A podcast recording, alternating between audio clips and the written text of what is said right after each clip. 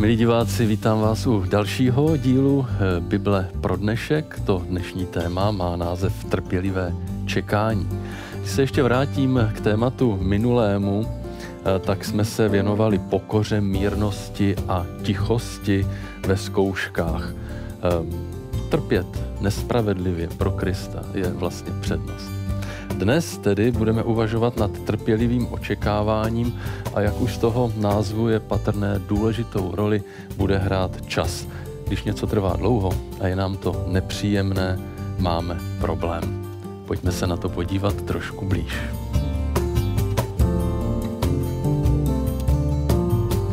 I dnes je mým hostem teolog a kazatel Aleš Zástěra. Já tě tady, Aleši, vítám. Ahoj. Děkuji, Jindřichu. Vítám i tebe Vítal bych i diváky, ale nevidíme je. Oni nás. Uh, Aleši, pojďme si společně přečíst jeden verš, a to je 37. žálm, verš 7. Tam se, nebo tam je napsána velice zajímavá uh, myšlenka. Stiž se před hospodinem a čekej na něj. Nevzrušuj se kvůli tomu, kdo jde úspěšně svou cestou, nad tím, kdo strojí pikle. Eh, stišit se před hospodinem a čekat na něj. To je to, o čem bych eh, teďka rád eh, trošku s tebou uvažoval. Pojďme si nejdříve popovídat o tom stišení a čekání. Co to vlastně prakticky znamená? Stišit se před hospodinem. Umíme to ještě dneska? Mám pocit, že jsme velice roztěkaní, zavalení. Existuje nějaké třeba i duchovní cvičení, jak třeba se v tom zlepšit? Já zkusím naprosto obyčejně začít odpovídat, eh, protože stišení určitě není mlčení. Eh, mně napadne představa dítěte, které je třeba živé, pobíhá, hraje si, ale pokud není dotěrné, tak je to pořádku. Jak je začne být dotěrné, tak už je potřeba jej nějak stišit a něco prostě s ním udělat, usměrňovat ho nějak. Co se týká toho, jestli se umíme stišit, tak je pravda, že dneska je hodně věmu. Je to mnohem více, než, než to bylo zvláště před druhou světovou válkou. Na to jsou přímo studie právě, právě po druhé světové vále se kolik přibylo tady těch věmů a ať je to věmy vizuálně, ať je to věmy akusticky a podobně.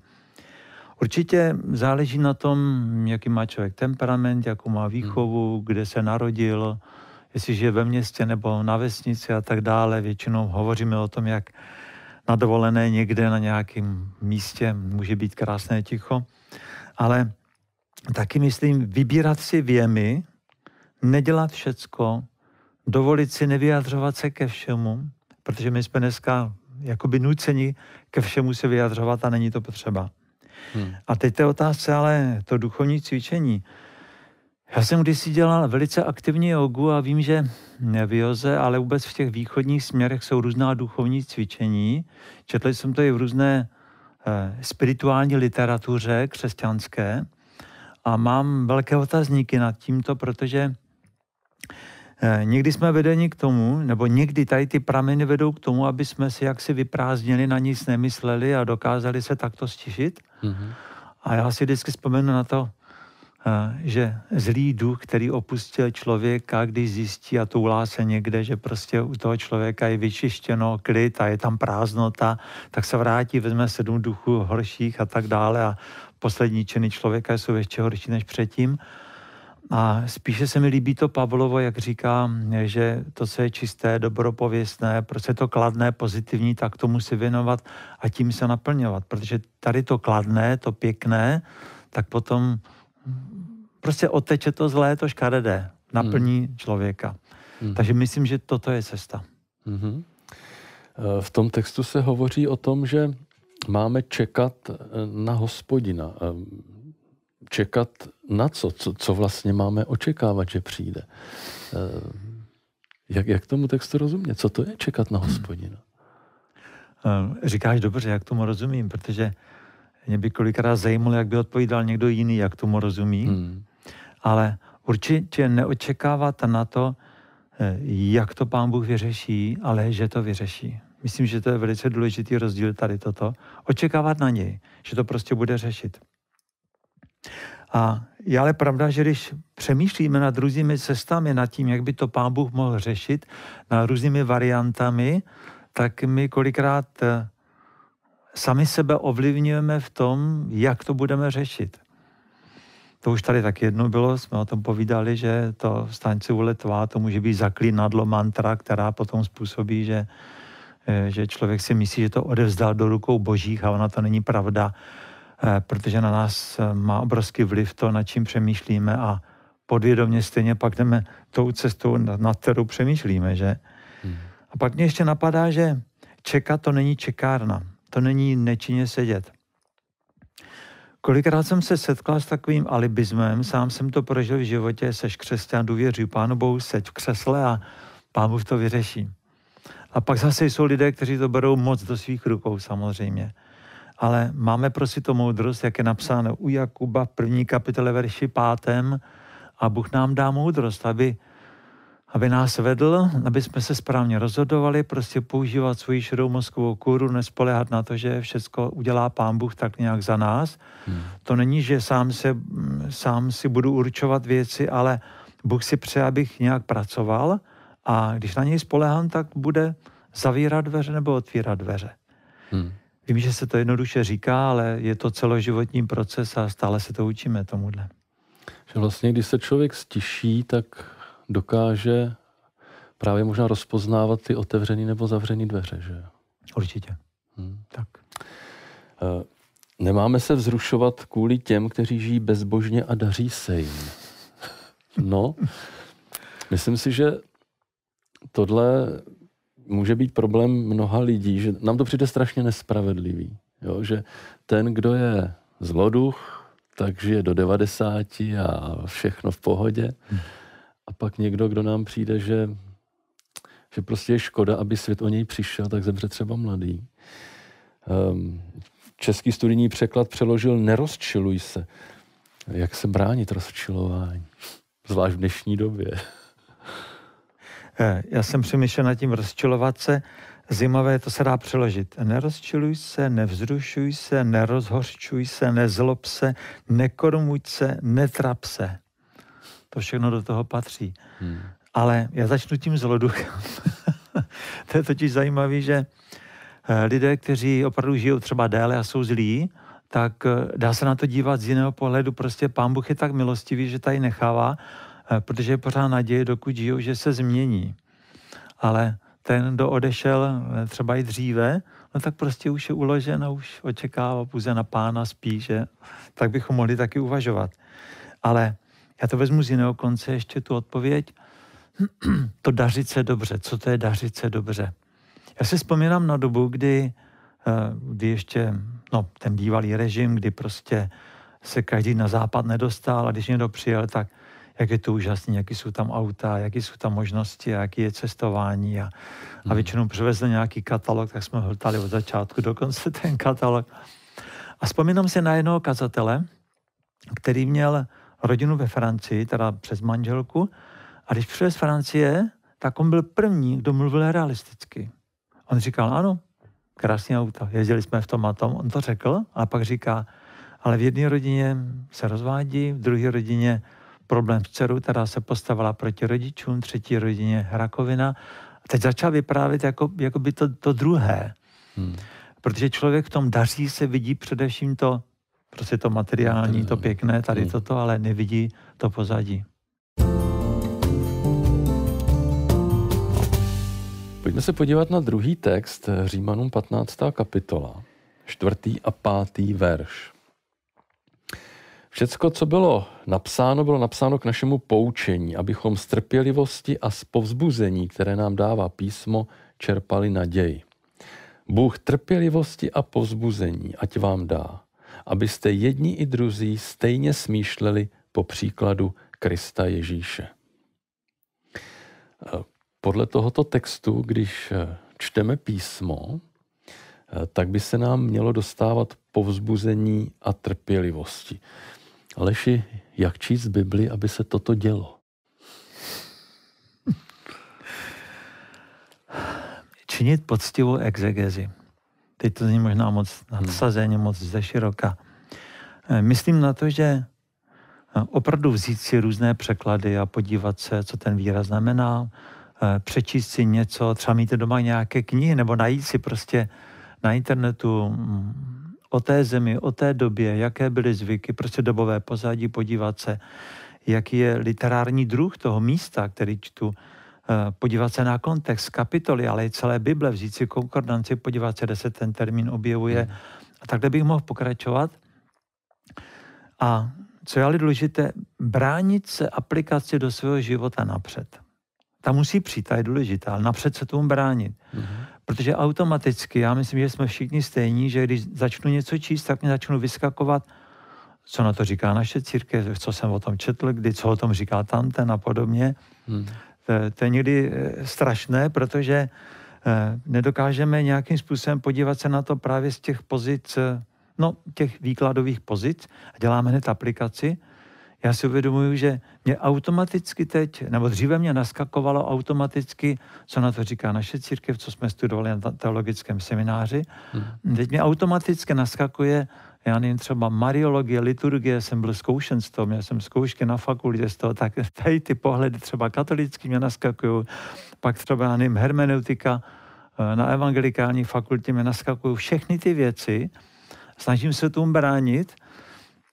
A ne, že to je špatný, to je dobře hmm. toto, ale aby to neurčovalo tyhle ty směry, prostě jednoznačně eh, ten můj výklad, ale napřed tedy to takto posoudit a potom opatrně začít s nějakou aplikací. A teď ale Jindřichu jednodušeji úplně.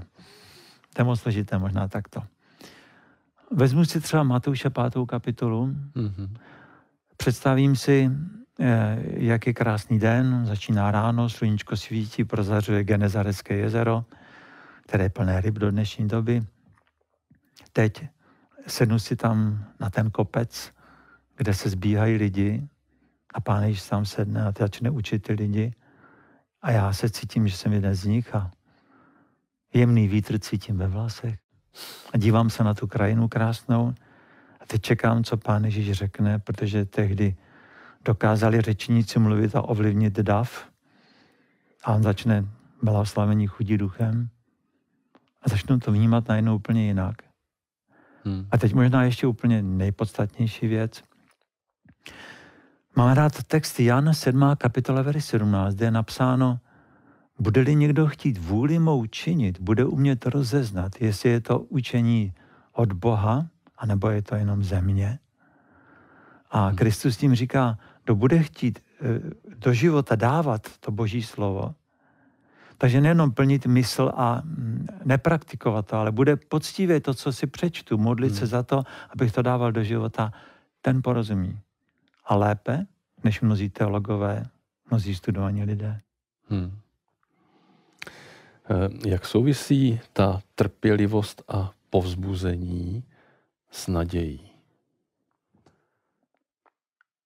Když jsem nad tím uvažoval, tak jsem si uvědomil, že trpělivost to je vlastnost potřebná při čekání, pozbuzení je spruha, abychom mohli čekat, a ta naděje je ten cíl, za kterým vlastně jdeme, že? Tak to navzájem souvisí.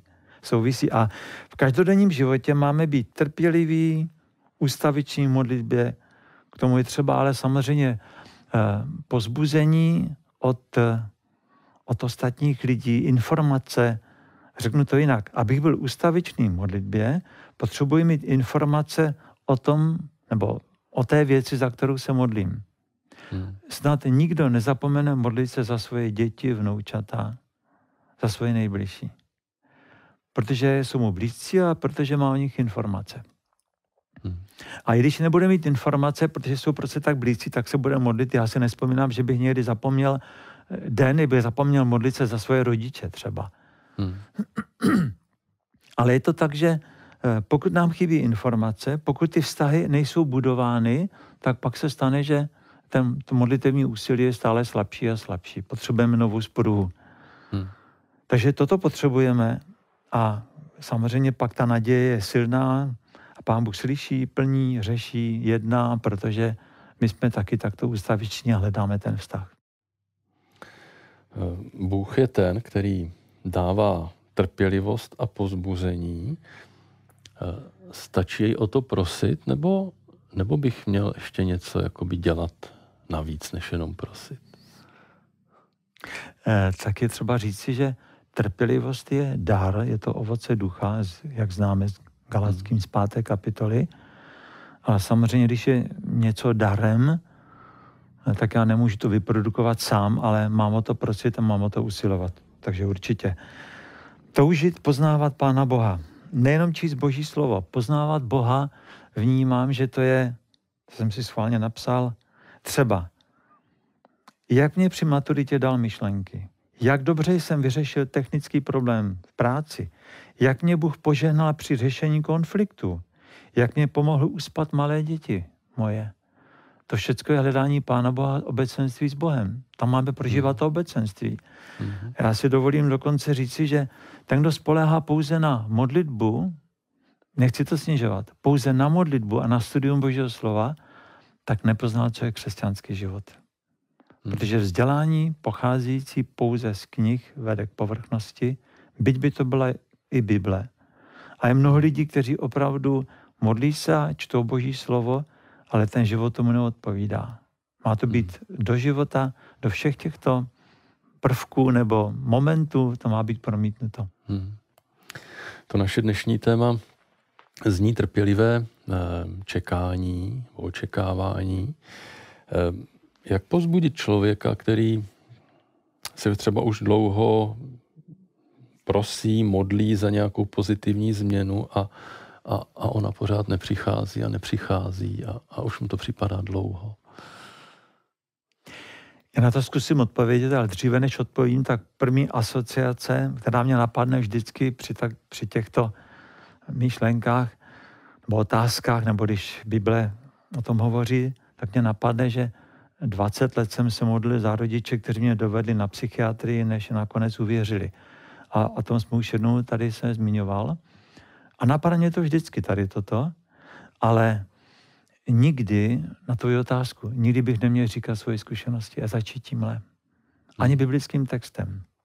Já si myslím, že v tu chvíli bychom měli mlčet, naslouchat, vzít toho dotyčného za ruku, Eh, být opravdu soustředění pozornosti na to, co on říká, jak se projevuje.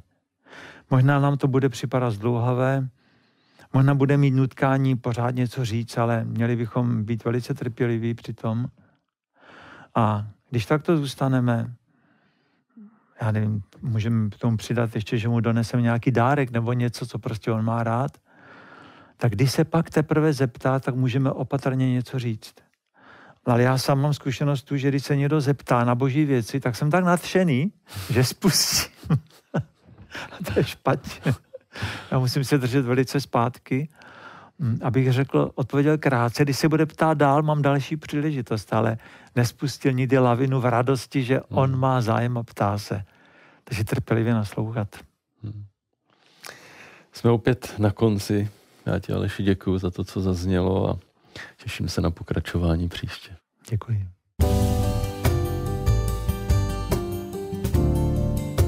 Uspěchaná doba, ve které žijeme sebou, často přináší rychlá řešení. A ta, jak víme, jsou mnohdy špatná a zkratkovitá. Není snadné stišit se před Bohem, když jsme pronásledováni mnoha myšlenkami a, a máme toho v životě mnoho co řešit. Ale bez stišení není hluboký vztah s Bohem vůbec možný. I Bůh nám chce něco říct, ale my mu často nedáváme prostor. Zkusme to změnit. Umíme se podřídit Boží vůli s důvěrou, i když ji nerozumíme? To bude naše příští téma. A protože jsme na konci, opět dvě otázky. Považujete se za trpělivého člověka s čím máte v této oblasti největší problém? A otázka druhá. Kdy jste naposledy čekali na hospodina? A jak jste to prožívali? Moc nás těší, že i dnes jsme mohli tam, kde jste přinést Boží slovo, přinést myšlenky, o kterých můžeme přemýšlet a které jsou pro život velmi důležité. Jsme rádi, že nás sledujete, sledujte nás i za týden. My vám přejeme Boží požehnání, sdílejme Krista a mějte se hezky. Naschledanou.